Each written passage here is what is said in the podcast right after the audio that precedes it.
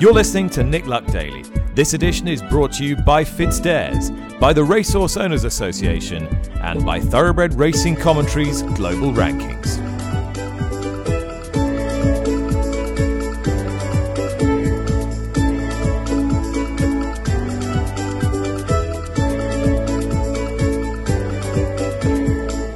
Good evening. Thank you for listening to the latest episode of the Saturday edition of the Nick Luck Daily podcast. It's Friday, the 26th of August, and my name's Charlotte Greenway. Speculation has continued this week as to where we will see the world's highest rated racehorse Baaeed next, with the Irish Champion Stakes, the Arc, and the Champion Stakes at Ascot all being thrown around. Jay Mangan raised the idea on this podcast this week that the Irish Champion Stakes may even be the hardest assignment, as there he could face Vadeni.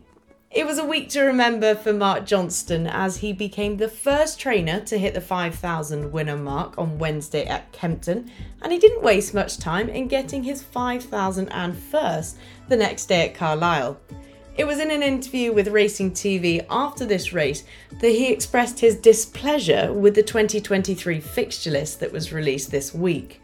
After many desperate calls to cut fixtures in order to make British racing more competitive and as a solution to increasing field sizes, it was revealed on Wednesday that although there will be an increase to the minimum race values, the quantity of fixtures remains the same. Chief Operating Officer of the BHA, Richard Wayman, joined Nick on Thursday morning for an extended interview. And here's Richard explaining when any changes to the fixture list may be made. The, the sort of approach was announced back in the beginning of June, and work has been ongoing since then in preparation for uh, a two day meeting, which has also been um, talked about publicly in the middle of September. And that will effectively bring all of the industry's leaders into the room to, to really commence work on the future shape of our fixture list and indeed other aspects of, of the industry strategy. I think the reality is that, you know, developing an industry strategy will not happen in two days uh, in, in the middle of September. And realistically, I think we're very much aiming towards uh, changes that could be implemented for the 2024 fixture list, um, which would basically mean that over the sort of following six, seven months, uh, decisions on how we want our sport to look in the future, what sort of fixture list will grow the appeal uh, of British racing to our, our, various customers.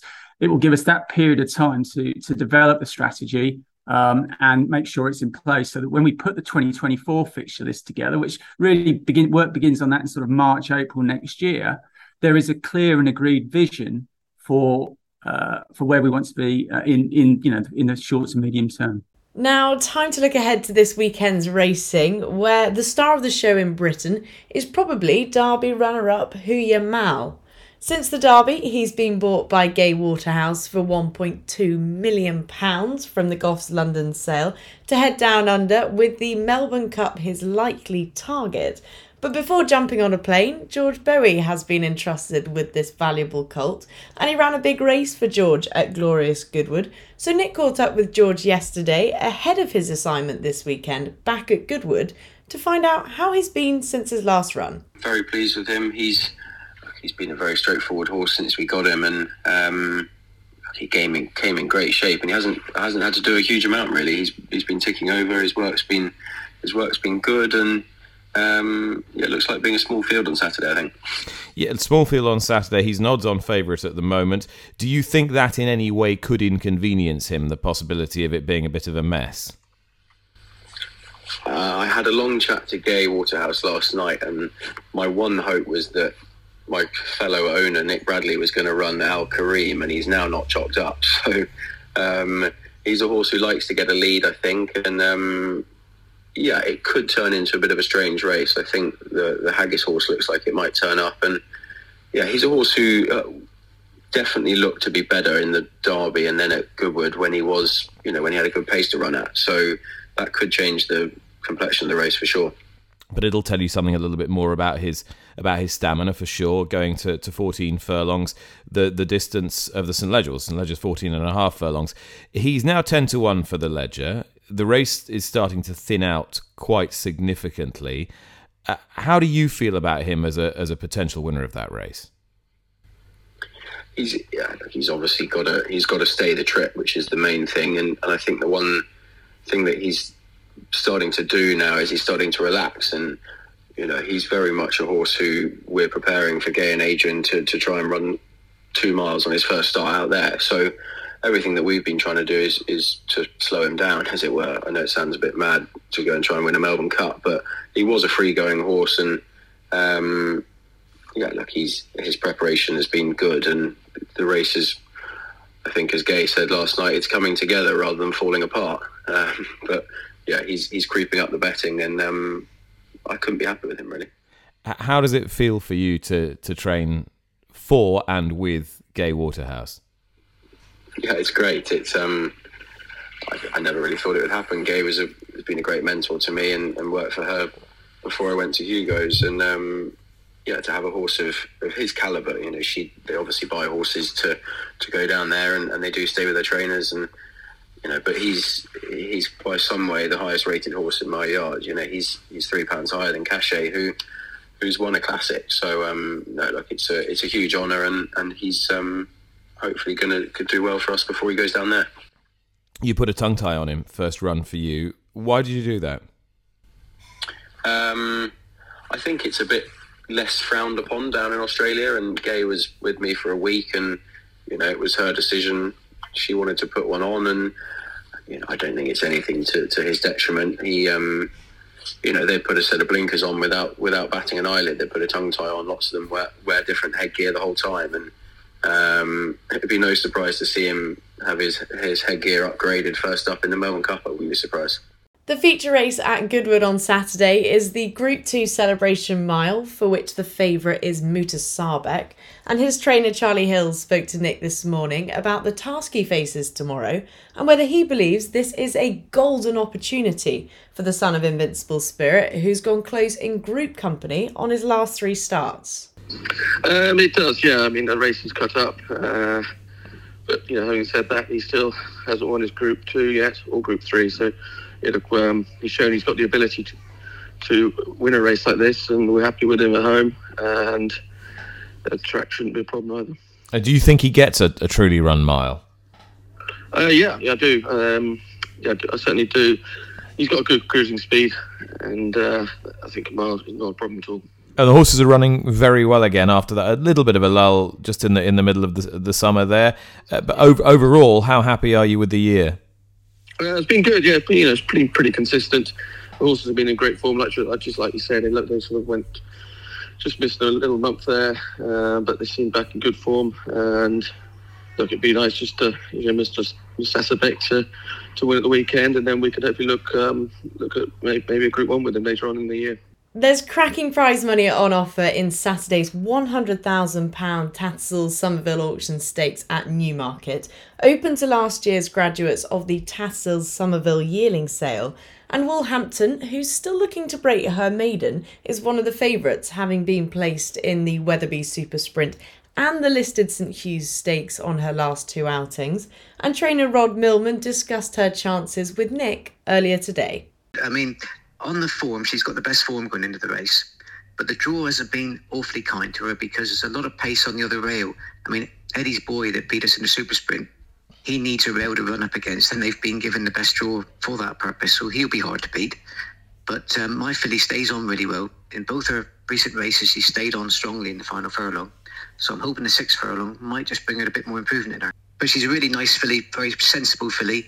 Um, and she's, you know, really easy to train. And that's the thing about fillies, you know, I think because we're based down here, and we've got our own facilities, they don't get too worked up, so it keeps them nice and relaxed. Whereas in the big yards, they've got to go across the downs at Newmarket and everything. It's a lot more relaxed here, you know? Now, the feature race of the weekend comes from America in the form of the Grade 1 Travers Stakes, where one of the three year old colts may get the opportunity to stamp their authority, as as of yet, there's no clear leader. It's a fascinating contest with the Kentucky Derby 1 2 3, the Preakness winner, and the Haskell winner all declared. And NBC's Matt Bernier gave his thoughts. It, it's a really interesting race, both from what these horses have accomplished and also the potential pace scenario. you know, early voting is a horse that wants to go, but uh, frankly, I thought he was very disappointing in the Jim Dandy, the local prep for this race. If he doesn't go, or even if he does go, you would assume Epicenter is going to be taking up that chase. But it's worth noting his his most recent races, he's been a little bit lackluster out of the gate. Breaks a little bit on the tardy side, and next thing you know, he's either last or second last or third last. So that'll be a fascinating dynamic to take a look at. You brought up Rich Strike. You know, was he a one hit wonder, or is there reason to believe he can get back to that form from the first Saturday in May? You know, I don't want to hold the Belmont Stakes against him. His running style was never going to be conducive to the mile and a half at Belmont Park. It just Hey. horses don't rally from off of it. Hey Matt, But- what what about these what about these works I'm hearing Rich Strike's been posting? I, I've been reading some some great stuff in the in the press about how he's been scorching the, the track in the morning. Are, are you buying this or, or or are you ignoring it? Yeah, look, I, I think it's a positive. You don't ever want to have a horse coming into a big race, you know, running clunkers in the morning. Um, I will say some folks have laid it out that he was doing the same thing prior to the Belmont and he didn't necessarily perform, but I still believe that's more circumstantial than anything. Uh, I don't know that he was ever going to run well at, in the Belmont simply because horses don't typically have success rallying from off the pace, going a mile and a half. Mile and a quarter at Saratoga, if for some reason this pace does heat up, I'm not sitting here saying he's going to win the race, but I think it would be a little bit rash to just assume that this horse can't pick his feet up. I think he could put it this way. I wouldn't be surprised if he hit the board at a decent price. All right, who do you think will win the race? I will say one of the more intriguing runners in here is sort of the third of the three Chad Browns, Artorias. He's lightly raced and he's on the improve, but I'm going to go with a horse that I think is still getting disrespected despite the fact that a victory on Saturday, he is the three year old champion at this point, and that's Cyberknife for Brad Cox and Florent Geroux. His victory in the Haskell, I think, showed a great deal. He's a horse that mentally is still a, a bit of a work in progress.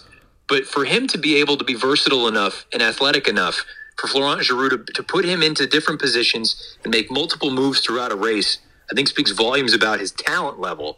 I don't have any question about the mile and a quarter. It'll be his second time going this far. The Derby draw a line through it. He was too close to the pace. I think they recognize he's a horse that wants to come from mid pack, have a target, and at the top of the lane, be in position to strike. I think if he runs back to that Haskell, he's right there. And to be honest, I, I am expecting him to move forward. And if he does, I think he's going to be a handful. I'm going to ask you four more questions. Two of them pertain to this weekend at Saratoga and two to the Breeders' Cup. The first concerns Jack Christopher, who's reappearing in the Allen Jerkens. Again, he's trained by the in the news Chad Brown. This was the race in which last year we saw Jackie's Warrior get the better of the returning Life is Good. Are we expecting an exhibition from Jack Christopher back in, in distance this time? you know, he's taken on some good horses. I, I believe is a potential runner who's a nice one turn type. Uh, there are a handful of others that could certainly make it. But Jack Christopher, let's keep in mind, he ran very well in the Haskell, just the distance got to him. This is what he is seven eighths, one turn mile, even a two turn mile. I'm expecting to see him back in the winner's circle next Saturday. I want to ask you about Broome. He runs in the $750,000 Sword Dancer. He was second in the Breeders' Cup. He's a Group 1 winner for Aidan O'Brien. Ryan Moore is going over to ride him. Now, there's nothing of any consequence in Europe this weekend, so I wouldn't read too much into that. But what sort of opposition has he got to defeat? Well, I, I hate to say this, but sort of the usual suspects. It's, it's a group of horses that have taken turns beating one another. They're all capable. They can run big races from time to time, but they're not particularly consistent. So I think this is as good an opportunity as any for a horse like Broome to come over here. Frankly, I, I would have expected more European participation, but uh, it is. It's the usual suspects. It, it's the Gufos, the Channel Makers, the Rock Emperors, the, the Tribhuvans. You know, Adhamo, I suppose, maybe is the freshest face of them all for Chad Brown, but uh, you know, uh, put it this way: if Broome runs his best, I think he wins. Plenty of racing to enjoy over the next couple of days, and then Tom Stanley will be in for Nick on Monday morning, bringing you the latest news and insight from around the world of horse racing. Have a great bank holiday weekend, and thank you very much for listening.